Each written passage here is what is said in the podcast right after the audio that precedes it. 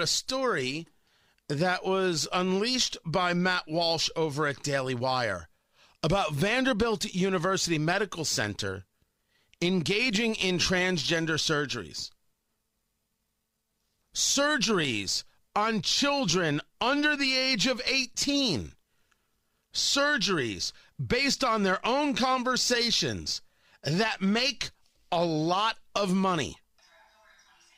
We're talking, this isn't me saying it, this is them saying it. October of 2016, starting a couple years ago, put down some costs of how much money we think each patient would bring in. And this is only including top surgery. This isn't including any bottom surgery. And um, it's a lot of money. These surgeries make a lot of money.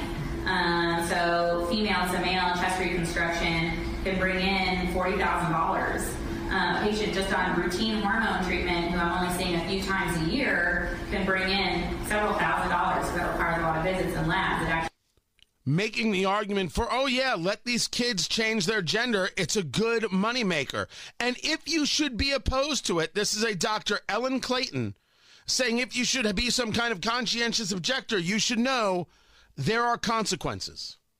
If you are going to assert conscientious objection, you have to realize that that is problematic. You are doing something to another person, and you are not paying for the, the cost for your belief. I think that is a real, I mean, I think that's a real issue.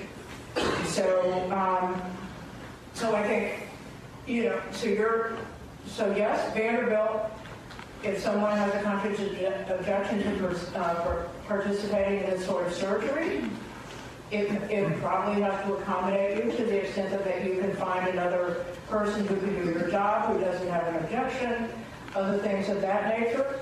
But I just want you to take home that saying that you're not going to do something because of your conscientious, because of your religious beliefs, is not without consequences and, and it should not be without consequences. And I just want to put that out there. Vanderbilt Medical Center, Vanderbilt University Medical Center is saying if you will not disfigure children, there are consequences.